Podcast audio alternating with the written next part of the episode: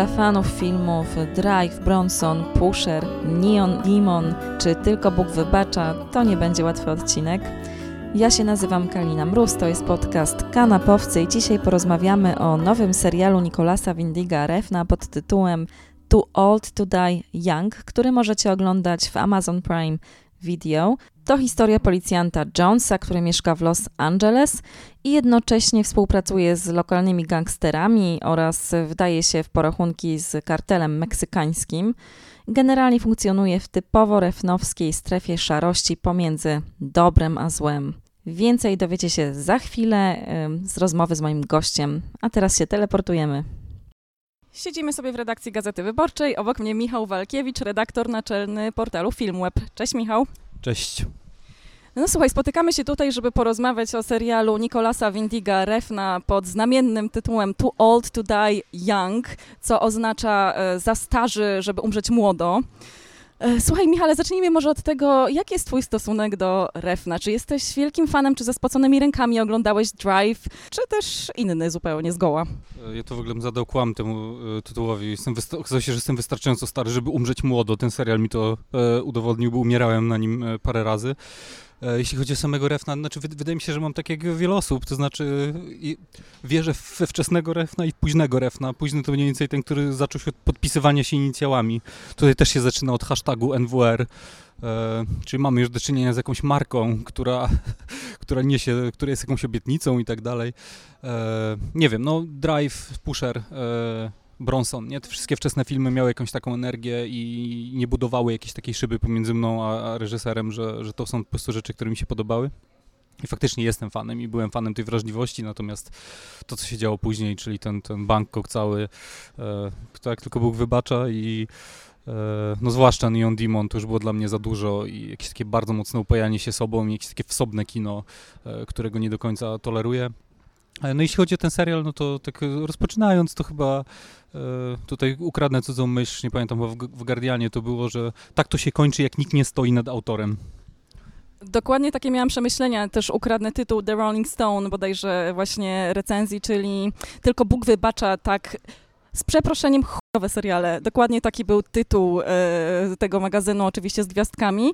E, trudno się pod tym nie podpisać i właśnie też miałam takie wrażenie, że generalnie czułam się skatowana i steroryzowana rozbuchanym ego reżysera do tak ogromnych rozmiarów, że no, ledwo sobie z tym dawałam radę. No, naprawdę trzeba mieć gigantyczne, gigantyczną miłość własną, żeby nakręcić 13-godzinny serial złożony z 10 odcinków, z których większość ma po półtorej godziny. Znaczy, no ten metraż to jest jedna rzecz, no bo faktycznie e, sposób, w jaki ta historia się rozwija, mamy jakąś taką opowieść o, e, o pograniczu amerykańskim. Jest Kalifornia, jest Meksyk, jest e, Nowy Meksyk, e, gdzieś te przestrzenie się, oczywiście mamy kartel narkotykowy, mamy jakichś umoczonych, brudnych policjantów i tak dalej, więc setup jest fajny, noirowy i jakby coś, co generalnie w kinie się lubi i coś, co mi zawsze odpowiadało.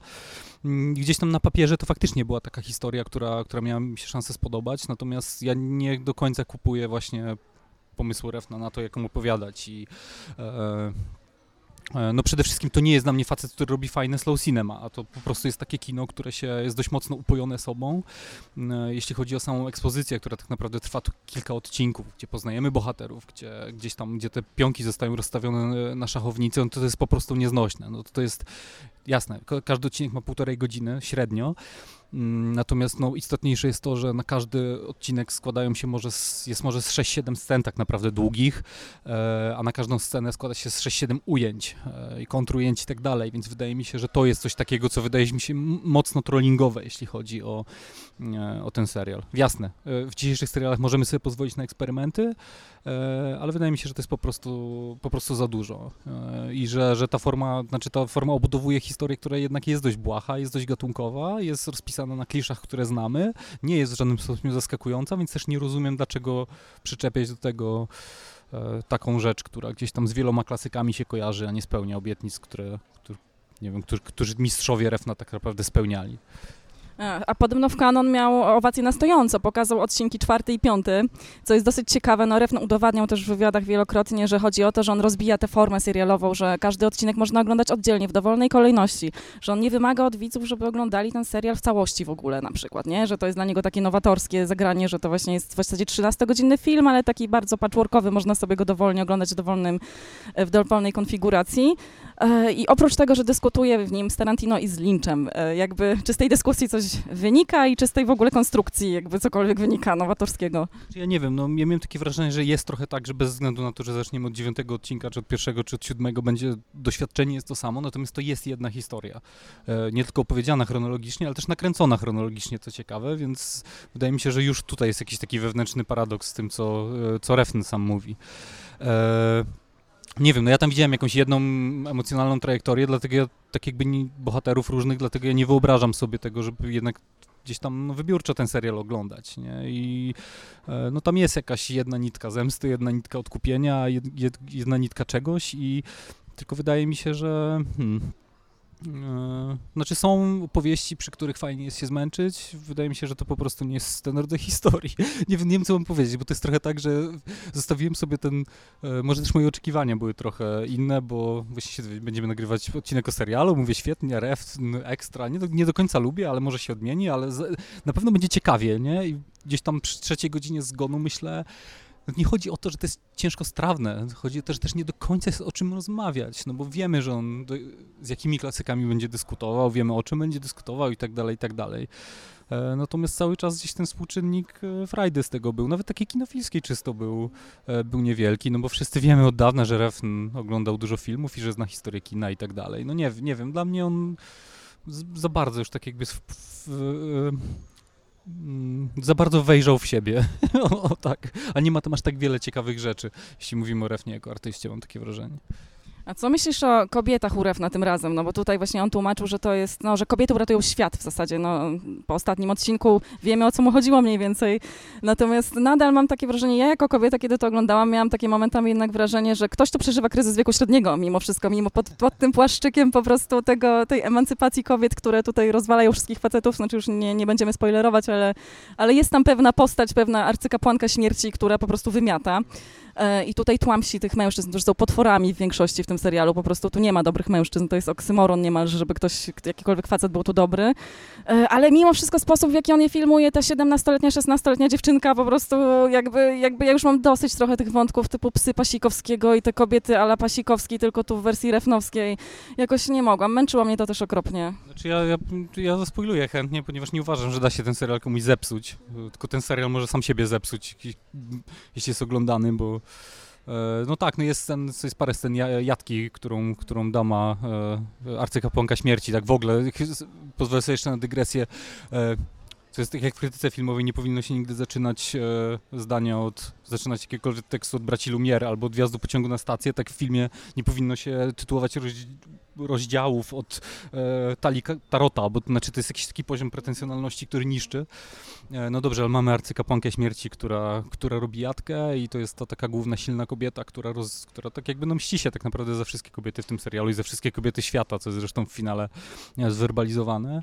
E, no nie wiem, no dla mnie to są takie fantazmaty znowu gdzieś e, chodzące, czy ta młoda dziewczyna, która ma jakiś, e, ma coś na kształt charakteru, ale to też zostaje w jakiś taki sposób, jej wątek zostaje ucięty, który no, znaczy ma to swój urok, tak, tego nie będę spoilował, no w każdym razie ma to, ma to jakiś swój urok, jest, jest też ciekawy wątek zresztą jej relacji z ojcem, która też jest taka niejednoznaczna, Billy Baldwin, chciałem powiedzieć, że zawsze go zobaczyć w dobrym zdrowiu, ale nie wygląda za, nie wygląda za dobrze. Nie no, był po prostu creepy dziadem tak, tak obleśnym, że po prostu mógłby spokojnie zgarnąć wiele nagród za najbardziej odrażającego obleśnego dziada po prostu w historii naj, najnowszych seriali. Naprawdę był wstrętny. To strasznie dziwne, co się z braćmi Baldwin stało. On był tym najprzystojniejszym chyba i tym takim, który, którego w, wszyscy wzdychaliśmy. E, no nie wiem, no, e, no okej, okay. no jed, jeden się udał na pewno i, i wszyscy go kochamy, czyli Aleka. No ale to też to, tam przynajmniej jest jakaś postać e, i, i Baldwin i jego córka, z którą jest główny bohater grany przez, przez Milesa Tellera, tam się przynajmniej coś dzieje, jeśli chodzi o charaktery tych postaci, jeśli chodzi o jakąś, jakąś trajektorię tych, tego związku między nimi. Natomiast no, e, no reszta kobiet, no nie wiem, no to, to nie od dziś e, chyba wiadomo, jak Refn traktuje kobiety w swoich filmach i że są to raczej no drive, drive nawet, nie? To jest taki bardzo fajny przykład, że są dwie kobiety, jedna jest damsel in distress klasyczna, a druga jest po to, żeby jej odstrzelić głowę w fotogeniczny sposób. A no i okej, okay, no tak jakby tutaj nie. Wydaje mi się, że po prostu jeśli, jeśli tak, tak jeśli to ma być jakiś element ornamentyki jego, jego pomysłu na czarny kryminał, to niech będzie, natomiast niech też nie, no nie sadzi się na, na, na jakieś takie deklaracje, które padają, że właśnie tutaj w imieniu kobiet, że zemsta, że coś tam, że e, świat tak wygląda i wszyscy faceci są tacy i owacy, nie? No bo to, to płynie z ostatniego odcinka, który wydaje się zupełnie oderwany od reszty, trwa pół godziny, jest, to, są, to są tak naprawdę dwie sceny, które są poświęcone w całości kobietom i to też wygląda na coś takiego przyszytego gdzieś e, na koniec. No właśnie, mówiłeś o tym kryminale noir, to jest taki neon noir. Ja też zauważyłam, że mnie strasznie już męczą te kolory refna, szczerze mówiąc powoli, że te punktowe oświetlanie po prostu czerwono-niebieskim, czasami zielonym, czasami żółtym, e, wszystkiego, co się da tak naprawdę w znamienny sposób, czyli o przemoc, brutal, brutalność, na czerwono świecimy. Po prostu już mnie, nie mnie to już od tego bolą oczy, już mam tego dosyć. Mógłby, mógłby poszukać trochę innych środków wyrazu, a nie takich strasznie banalnych e, w gruncie rzeczy, ale jestem ciekawa, słuchaj, narzekamy, narzekamy, mówimy o tym patosie, który tam jest też, bo przynajmniej dla mnie to jest niesamowicie nadęty serial, po prostu to mnie bardzo męczyło, ale były tam elementy humorystyczne, zdarzały się, jeżeli chodzi o policjantów, yy, tak, nawet tam raz jeden Miles Teller się uśmiech, znaczy zarys uśmiechu na jego twarzy się pojawił, yy, no i ta piosenka Mandy też, ten, ten scena pościgu akurat była fajna. Znaczy ja w ogóle to, tam jest dużo dobrych rzeczy i wydaje mi się, że on tak jakby nie zapomniał, jak się robi kino i ten cały aspekt satyryczny mi się na przykład u niego podoba, nie? To jak on portretuje w ogóle to pogranicze, nie? I te poszczególne gangi, gdzieś tam te strefy wpływów między nimi, policję, która jest e, z jakiejś takiej e, groteski tak, tak naprawdę tutaj. I to robi fajny, komiczny efekt w połączeniu z tym, jak grają wszyscy aktorzy, czyli oni bardzo wolno chodzą, bardzo wolno mówią, bardzo wolno się zbierają do wszystkiego. Ja miałem czasem naprawdę takie, e, oglądałem z dziewczyną, mieliśmy takie wrażenie, że, mm, że po prostu wcisnęliśmy pauzę przez przypadek, że ktoś tam się zawisa w jednej pozie, gdzieś się martwo patrzy w przestrzeń i dopiero po jakimś czasie, po minucie, po dwóch się pojawia kontrujęcie. Mm, no i faktycznie, kiedy do tego zostaje przyszyty jakiś taki ele wyrazisty element groteski, no to to robi fajny efekt, taki, że można się zaśmiać i tak dalej. E, kolejna rzecz, która mi się podobała i wydaje mi się, że jest dość, dość wartościowa w tym serialu, to jest e, postać Johna Hawksa. E, czyli taki wątek, w którym główny bohater, skorumpowany gliniarz przez Milesa Tellera i John Hawks wchodzą w jakiś taki rodzaj komitywy i po prostu zabijają na zlecenie złych ludzi, tak? Gwałcicieli, pedofilów, e, ludzi gdzieś tam umoczonych w jakieś, e, w jakieś interesy z wykorzystywaniem ludzi. Bo tam też się między nimi tworzy jakiś rodzaj, rodzaj kodeksu honorowego. No co jest dość fajne, też jest takim klasycznym tropem, ale przynajmniej ciekawie ogranym. No i ta przyjaźń między tymi bohaterami, jeszcze między postacią graną przez Jenę Malone, która jest jakąś taką zleceniodawczynią ich, e, to wydawało mi się, że to było, to było gdzieś tam ciekawe i gdzieś tam, tam brak słów i jakiś taki powolny rytm i to, że bardzo dużo są w stanie gestami, spojrzeniem sobie przekazać, to fajnie działało. E, ale może to jest też, to też Pasikowski też się może tutaj gdzieś kłaniać, bo to też jest taka szorstka męska przyjaźń, ale przynajmniej tutaj jest fajnie, gdzieś tam fajnie zarysowana i powiedzmy, że pasuje do tego świata i do tej konwencji no nie wiem, jeśli chodzi o te wizualne jego fazy, no to e, ja lubię fiolety i błękity i e, neony i pastele i takie rzeczy, natomiast no nie wiem, no jak się ogląda tego 13 godzin, to jest wszystko jedno, nie? To w ósmym odcinku jakkolwiek dobry pomysł nie był inscenizacyjny, to już po prostu wysiadam i jestem zmęczony, nie? E, to nie jest Gaspar Noé, żeby jakaś hipnoza mnie zabrała do końca, że mógłbym to oglądać godzinę albo 20 i byłoby tak samo, nie? Tutaj po prostu on nie potrafi tego robić. E, no właśnie, to chyba chodzi o przesyt po prostu tymi kolorami też, że mnie już po prostu głowa, głowa bolała po prostu no, generalnie. Nic w nadmiarze nie jest dobre. E, słuchaj, no, czy dla tego naszego refna jest jeszcze jakaś nadzieja po tym, co popełnił ostatnimi czasy, bo no, ostatnio równia pochyła. Pamiętam Bronsona właśnie, który mi się naprawdę bardzo podobał. To jest chyba mój ulubiony film refna i wydaje mi się taki bardzo autoironiczny, on jeszcze miał dystans do siebie, trochę o sobie opowiadał e, przez pryzmat tego właśnie bohatera, czyli człowieka, który ma ogromne ambicje i ogromną potrzebę tworzenia dzieł ogromnych, wielkich i tak dalej. Natomiast nie ma aż takiego talentu właśnie, co jest trochę jego dramatem, więc robi to kino dla małego, wąskiego grona na ludzi, no to kino, które jest dla niego jakąś formą przemocy, prawda?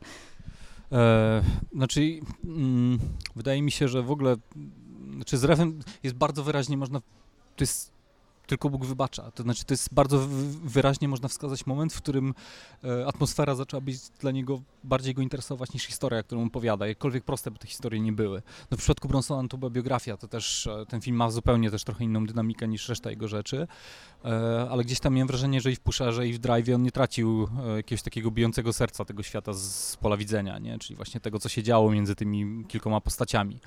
E, a tutaj tak jakby no te postaci, od tamtej pory te postaci toną w jakichś ładnych kolorach i w, ładnie w mieście jakimś takim właśnie noirowym jak labirynt i tak dalej, to się się niego powtarza, natomiast ja w ogóle nie, i te elementy satyryczne też są mocniejsze, natomiast ja w ogóle nie czuję, że że, sama, że sam jakiś rdzeń historii jest dla niego na tyle atrakcyjny, żeby, żeby, mu, żeby zaufał w to, że, że to jest coś, wokół czego można zbudować film czy serial.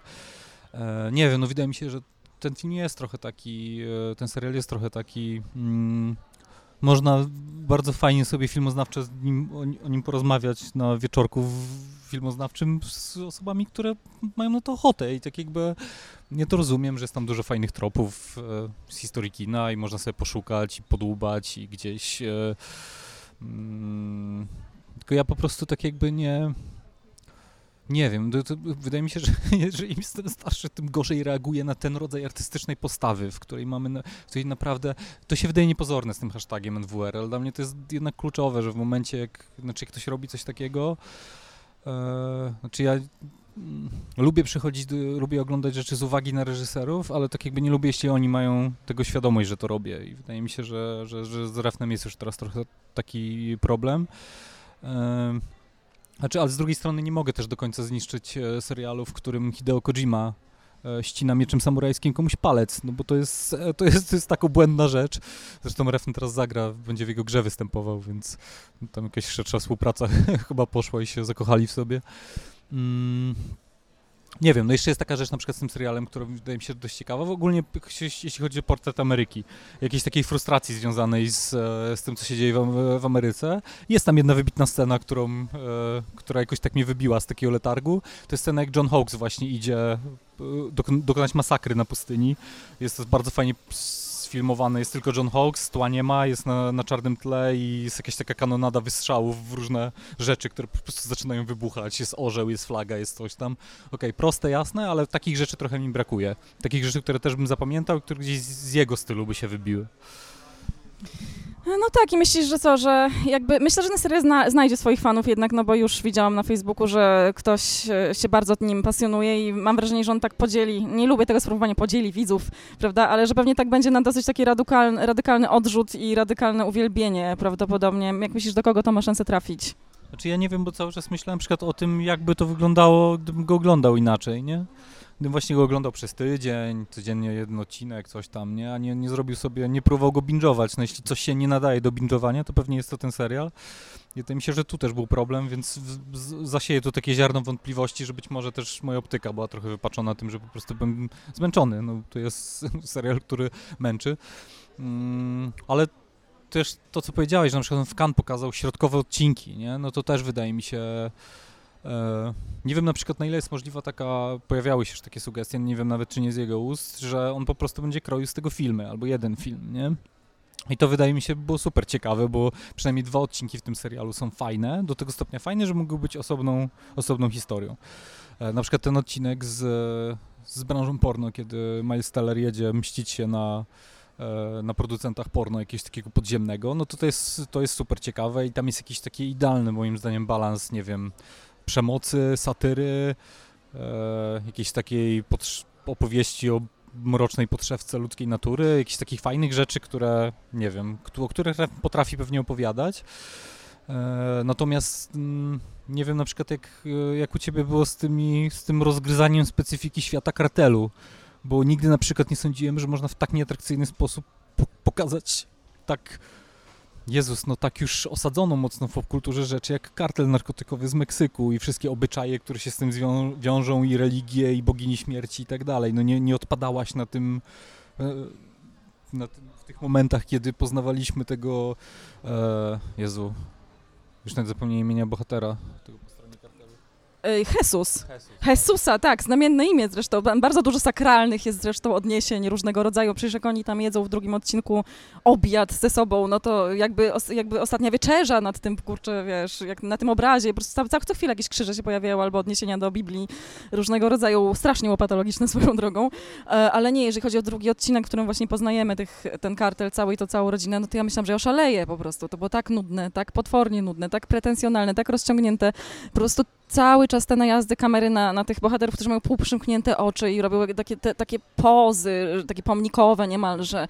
To wszystko takie, takie jakieś ikoniczne. Nie, no w ogóle jak meksykański kartel, Meksykanie równa się śmierć, prawda? Od razu te czaszki. No wszystko takie wyświechtane straszliwie do tego. E, nie, no straszne. To, to był najgorszy wątek tego serialu. No potem jeszcze ta relacja z, no, z tą no, arcykapłanką śmierci, której było na Jarica na imię. Tak, tak. No potem w dosyć interesujący sposób powiedzmy, że ewoluuje. Znaczy nie, no, dosyć ciekawe, ciekawie to małżeństwo wygląda, powiedziałabym, jak już widzimy, co się między nimi dzieje konkretnie. E, ale no nawet to nie wystarczyło dla mnie, żeby się w ogóle w jakikolwiek sposób zainteresować tymi postaciami, które wydawały mi się obie bardzo papierowe i kompletnie jakby nieinteresujące. Naprawdę. No właśnie, e, to jest też dobry, ten cały wątek meksykański, to co się dzieje po drugiej stronie, tak jakby Rio Grande, to jest dobry, e, znaczy to jest dobry przykład, co w tym serialu nie działa, że on ma, na przykład w tym wątku małżeństwa tego kartelowego jest ten motyw tych odwrócenia tych ról w seksie i emancypacji na przykład przez to i to jest super ciekawe, nie? E, ale to jest utopione po prostu w, w jakimś takim sianie, nie? Że trzeba to wyławiać i wydaje mi się, że w każdym, w każdym miejscu, w którym tam jest, powiedzmy, że jest parę tych mikroświatów, w których to się rozgrywa. W każdym miejscu jest coś ciekawego, jakiś jeden ciekawy wątek. Jest w tym wątku policyjnym jest ten motyw z kapitanem policji, który jest jakąś taką super satyryczną figurą. Tutaj mamy ten motyw ich tak naprawdę ich, ich życia erotycznego, tych, tego, tych, tej, tej pary z kartelu. E, mamy wątek przyjaźni Johna Hawksa i Melsa Tellera i to wszystko jest ciekawe, ale to po prostu trzeba, proces odsiewania tego to jest dla mnie, był dla mnie zbyt męczący, że, że jednak on... Mm, no, zakupuję to trochę właśnie pod tą formą, trochę pod jakimś pustosłowiem, trochę pod takimi rzeczami, które są super nieatrakcyjne. Eee, I tak, no nie, nie wiem, nie wiem co z tym refnem. No wydaje mi się, że ja bym po prostu chciał to zobaczyć rzadko w ogóle używam tego argumentu, że coś by było lepsze, jakby było krótsze, ale naprawdę wydaje mi się, że, że coś jest w tym, że ta...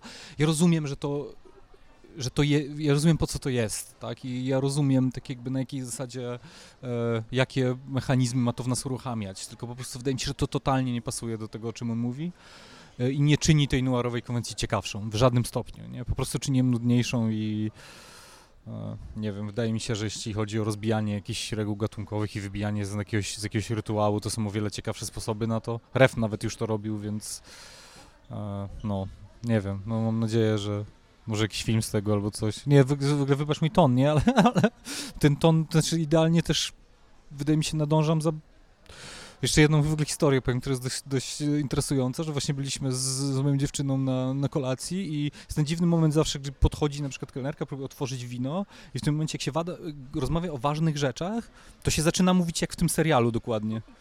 Znaczy, że się wypowiada jedno słowo próbuje się coś zacząć, ale nie można, wypowiada się jedno słowo na 5 minut i to jakiś taki awkwardness to jest coś, co jest jakąś cechą konstytuującą w ogóle ten, ten serial i scenariusz i e, nie rozumiem dlaczego, po prostu, no to tak jakby nie, zupełnie nie mój, nie mój ref, mam, mam nadzieję, że on wróci do, do siebie jeszcze nawet nie na, na miarę drive'a, nie, ale coś na miarę pushera e, nam, nam da. Tak, więc cóż, tym zachęcającym akcentem e, myślę, że możemy zakończyć naszą ożywioną dyskusję o bardzo żywym serialu Refna Too Old to Die Young. E, także Michał, bardzo Ci dziękuję za tę emocjonalną dyskusję. Słuchaj, no moglibyśmy to, e, to by było w ogóle ciekawe, gdybyśmy nagrali jeszcze, albo sobie rozbili to, albo zmontowali tak, żeby to trwało półtorej godziny, ale liczba słów się nie zmieniła. Myślę, że to będzie... Myślę, że słuchacze będą idealnie nastawieni do tego, żeby ten serial obejrzeć. Zasada dekorum i tak dalej. Dzięki jeszcze raz. Dziękuję bardzo. To był Michał Walkiewicz, a ja już zdążyłam się przenieść z Mokotowa na Ochotę. W następnym odcinku Kanapowców opowiem Wam o dwóch bardzo wyczekiwanych produkcjach, czyli Stranger Things i Dark. Mam nadzieję, że będziecie już po seansie najnowszych serii tych dwóch seriali i będziemy mogli sobie z moim gościem trochę pospoilerować. Tymczasem zaglądajcie na Facebooka Kanapowców i na Instagrama adres małpa kanapowcy podcast – Co piątek łapcie Gazetę Wyborczą, bo tam jest dodatek Wyborcza TV, gdzie możecie czytać moje teksty i moich e, kolegów po fachu. Zaglądajcie też na wyborczą.pl ukośnik TV. Tam również znajdziecie artykuły na tematy telewizyjne. Do usłyszenia.